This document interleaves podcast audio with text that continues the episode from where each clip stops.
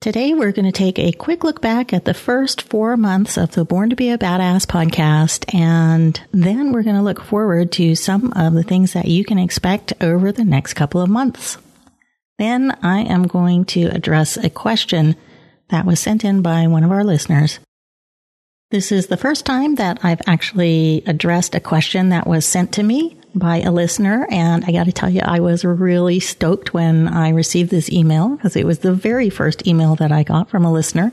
And we had quite an interesting exchange back and forth.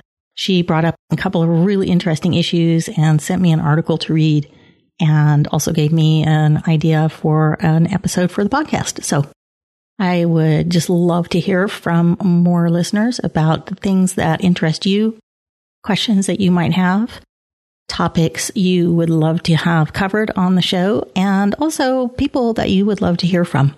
I am open to all of that and love to hear from you. So thanks to our first listener who sent in a question and I'm looking forward to getting more. One thing that you will notice in my intro to the show is I have an extra name, and that's because I actually got married back in August of 2019 and I didn't change my name, but I did add my husband's last name onto mine. So I have not changed my website or my social media things yet, but I thought I would start introducing myself with my new full name. And that's what you're going to hear when we start this episode.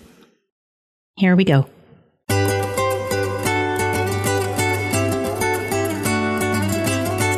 Welcome to the Born to be a Badass podcast, the show that tackles the subject of women and violence head on and shines the light on what women need to know and do to be safe.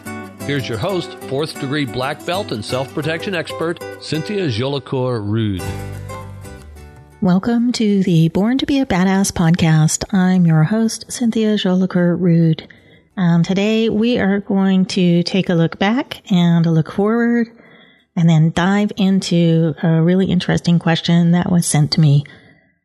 So let's start with taking a look back at the first four months of shows.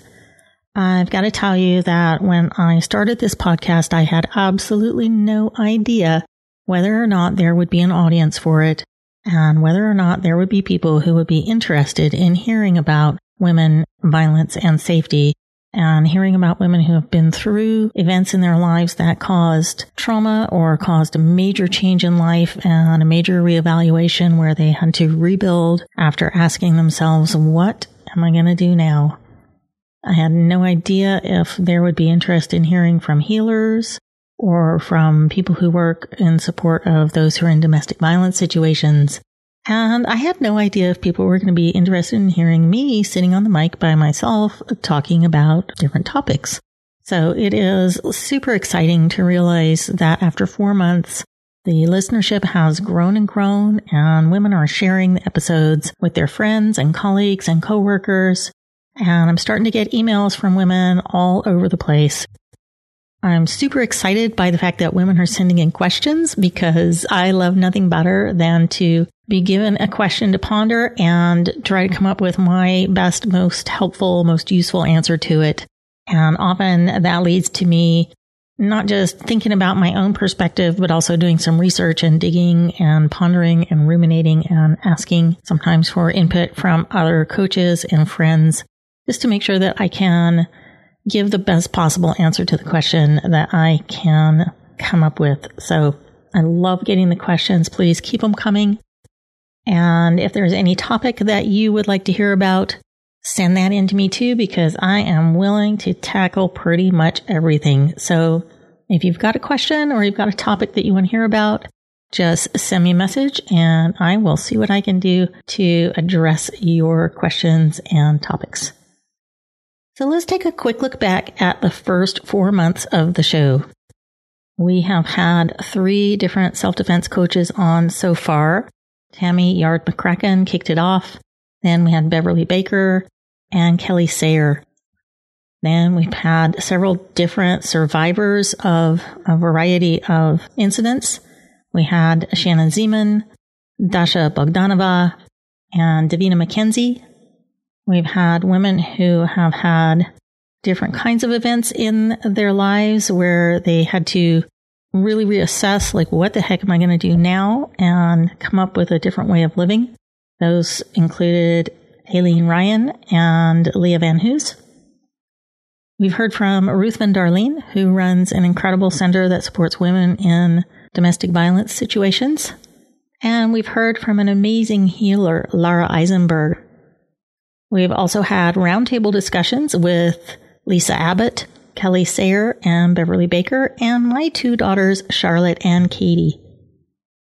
I've done some solo shows on ride sharing, self defense tools, common beliefs that women hold about self defense, the mental, emotional, and psychological aspects of self defense that are fundamental to learning how to protect yourself, how self defense can help women in domestic violence situations, and how long it takes to learn how to protect yourself.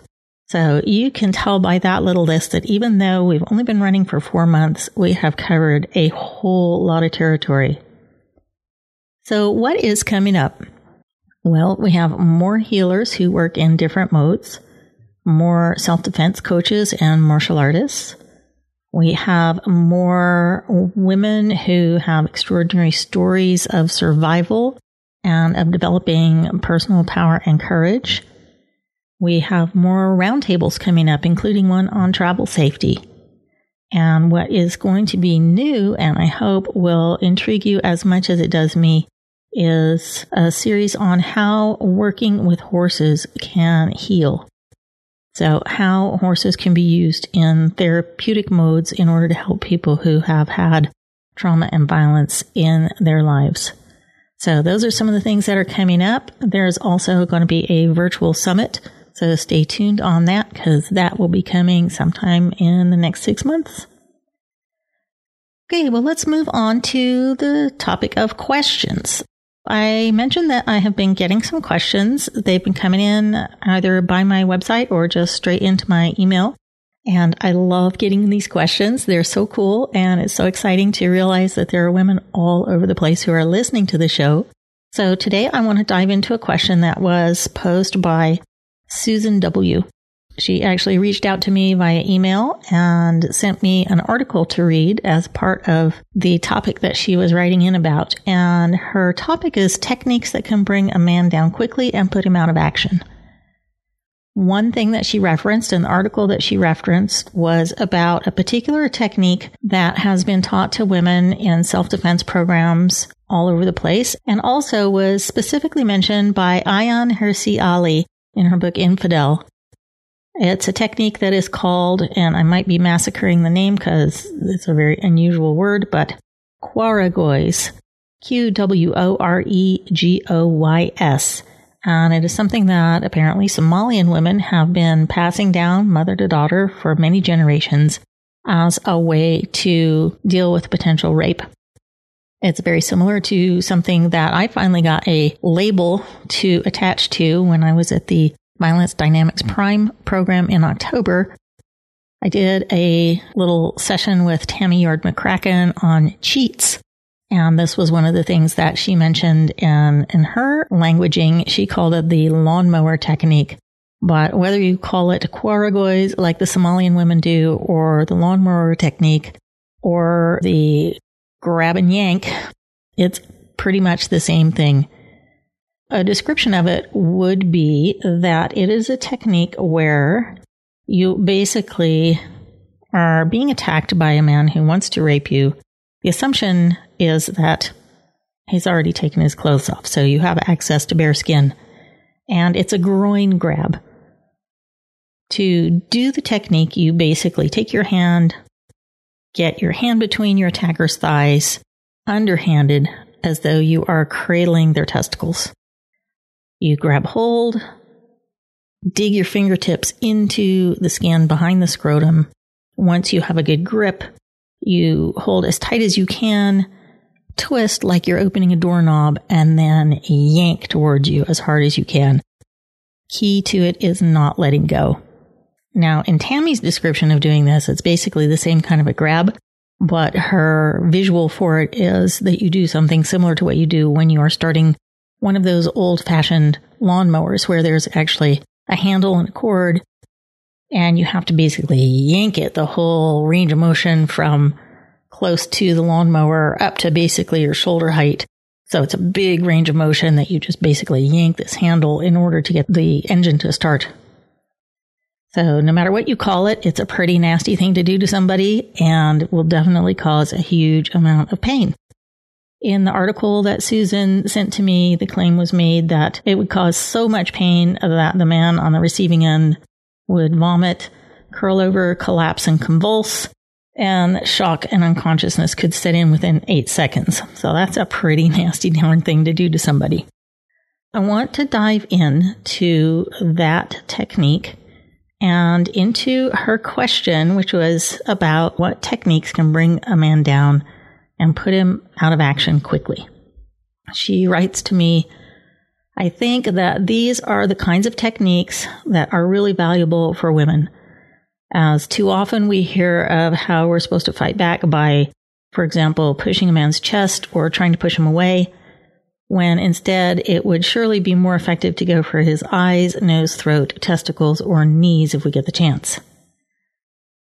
Okay, let's dive in here. There's a whole bunch of different ways to peel this onion, so to speak. First, I want to talk about what is your goal in a scenario like this. Obviously, this is not somebody who is just being annoying or obnoxious or a little bit creepy. This is somebody who is attacking you with an intention to, at bare minimum, rape you and maximum to torture and kill you. So, what is your goal? In this scenario, it is probably to disable, to render the person unconscious, or to make them dead. Basically, your goal is to put them in a state where they are unable to continue. Now, what is the best way to accomplish that, to be able to do enough that you can actually get away? Well, the very best thing to do is actually to attack the command center, to attack the brain. Because if you can make somebody go lights out, if you can make their brain stop functioning temporarily, that gives you the time and space to actually be able to get up, get away, and do something else. So, that is your best way to accomplish enough to get yourself to safety. Next best is to destroy a body part that will either A, distract sufficiently that he's no longer focusing on you, but is instead focusing on the amount of pain that he's in, or B, injures in a way that he actually can't continue. And I just want to make a distinction here that injuring is not the same as hurting. Injuring requires things being broken or destroyed, not just wounded or hurting a little bit. That's a really important thing to think about because one of the common fears that women have is that they might do something that just makes the guy angrier. So that's a valid concern. And my response to that is if you're in this kind of a life and death situation and you do something that just makes the guy a little bit angrier, then you're not doing it hard enough and you're not doing it with enough force to actually have the impact that you want to have. So the key to this is if you're going to do it, you have to do it all the way. You have to really make it mean something. Why might you not do it hard enough to have the impact that you need? One reason is a lack of permission on your part. If you don't give yourself permission to injure or potentially kill another human being, then it's going to be really hard for you to do something like this. It might be sort of a mental glitch, a thought of, oh, I could never rip somebody's testicles off. Only really bad people would do something like that. That kind of a glitch is something that can make you hesitate and keep you from taking action to the degree that you really need to. Another thing that might keep you from doing something this extreme is just a flat out fear. What if I do this? What if it makes him hurt me more? What if it makes his friends angry? What if I do it and it doesn't work? What if I do it and it does work? What if it makes a mess? What if there's blood? All of those what if questions can come flying into your mind and cause you to hesitate or not act. So, what do you need to do to counteract that? Well, my best advice is that if you're in this kind of a situation, you need to know what it can cost you if you don't take action. What could it cost you not to do this? Quite often, it is difficult for us to give ourselves permission to take action to save ourselves if it means hurting another person, even if that person is actually already hurting us. What you need to do in order to be able to do something like this, like actually grabbing, twisting, ripping somebody's testicles off their body, or as close as you can get to doing that, is to give yourself permission to act to save yourself and to know what it can cost you if you don't. This episode is brought to you by Damsel in Defense. Damsel in Defense creates products that allow you to enhance your safety through items that you either carry on your person or in one of your bags or purses, or the things that you can keep in your home or in your car. Damsel is also involved in fighting human trafficking by creating damsel houses. Currently, there are two one in Cambodia and one in India, where girls are rescued from sex trafficking. They are given housing and shelter and help to form a plan to build new lives so they no longer have to sell their bodies. The goal for Damsel is to have a home in every country that their partner organization, which is called Destiny Rescue, is rescuing in. I became a Damsel rep not because I really wanted to sell self defense products, but because so many of my clients wanted to buy them. And I wanted to A, give them a good vehicle to buy products that I knew were good quality products that are workable, and B, because I wanted to be able to provide them with the training that they need to actually learn how to use these products and have a realistic understanding of when they can and cannot be helpful. So I became a Damsel in Defense Pro, and if you're interested in checking out their products, which cover a wide variety of things, everything from stun guns and pepper sprays to Kubotans and other striking tools, and tactical pens with flashlights, and a whole lot more, you can access products from Damsel through my website by going to cynthiajolicoeur.com slash resources. That's where I've highlighted a few of the products that I really appreciate and that I think are a great value. So check those out if you're interested. And if you want to look through the whole Damsel catalog, you can click through from my website to my Damsel Pro site where you can find all their other products, including books, and other materials that you can use to work with your children to begin their journey of knowing how to keep themselves safe. Remember, you don't have to be a damsel in distress. You can protect yourself, and you can get some help in doing that through Damsel in Defense. Another consideration is that sometimes women become really attached to things like this and they think of them as like a magic move. So it's like, wow, this is, this is the thing that I need to know. And it is a cool thing to know how to do. However, it might not be the most available option to you in the situation that you're in.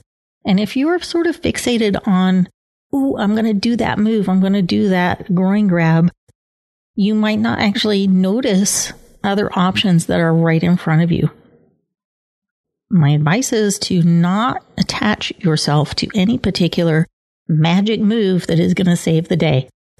Because it may be an appropriate move, and then again, it may not. So you need to be ready and able to adapt to what is presented to you in that moment and to use a concept that Tony Blauer calls the closest weapon, closest target. And that is exactly what it sounds like you have a ton of weapons that you can use. So not just your hands, you have all kinds of weapons that you can use. And the person who's attacking you has a whole bunch of potential targets, not just the groin. What is going to be most successful for you in getting out of that situation is to apply the closest weapon that you have to the closest target that is available to you. And just remember that may not be something that you see. You might not be able to see it at all But the cool thing is, we're human beings and we process a lot through touch. And so, even if you can't see, even if you're blindfolded, for example, you can still get a feel for openings that are there for you to be able to apply one of your tools onto one of his targets. The antidote to being attached to a magic move that may or may not be the better option in a particular situation is to be able to use the closest weapon that you have on the closest target that's available. And then to keep doing that until you've created that opening and that ability to get to safety. What does that mean? That means that you have accomplished enough that you've rendered that attacker disabled, unconscious, or dead so that he's no longer able to actually continue to assault you. Like all techniques, this groin grab technique has several steps that you have to remember. And in a moment of fear and duress, you might not actually remember them all. This is one of the issues with learning choreographed movements, sequences of movements that you have to memorize in order to be able to do. When you are in that moment and you have adrenaline pouring through you and fear going on, it is really not possible for your brain to get to one of these choreographed sequences of movements. That's not the part of your brain that you're working out of in that moment. It takes a little bit of time for your cognitive brain to catch up to what's going on so that you can access those things that you have memorized. What you need to do is to build a mental blueprint and to create a strong neural pathway through practice and repetition you need to do this grab and yank just like you're detaching a reluctant peach off of the tree. And you need to do it from multiple positions. Now, just a note here, you have to do this slowly. You don't want to do it at full speed. You don't even need to do it at full speed in order to build the pattern in your brain. But you need a partner that you can work with so that you can get into different positions and go through the motions of doing this groin grab. Do it super, super, super slow. Remember, doesn't have to be full speed to create the pattern. And of course, you don't want to injure your training partner. You're probably going to want to train with them another day, and they're probably a good person. So you don't want to go full speed. You just want to go through the motions, do it slowly so that you start to create that mental blueprint and that neural pathway in your brain of what this actually feels like to do.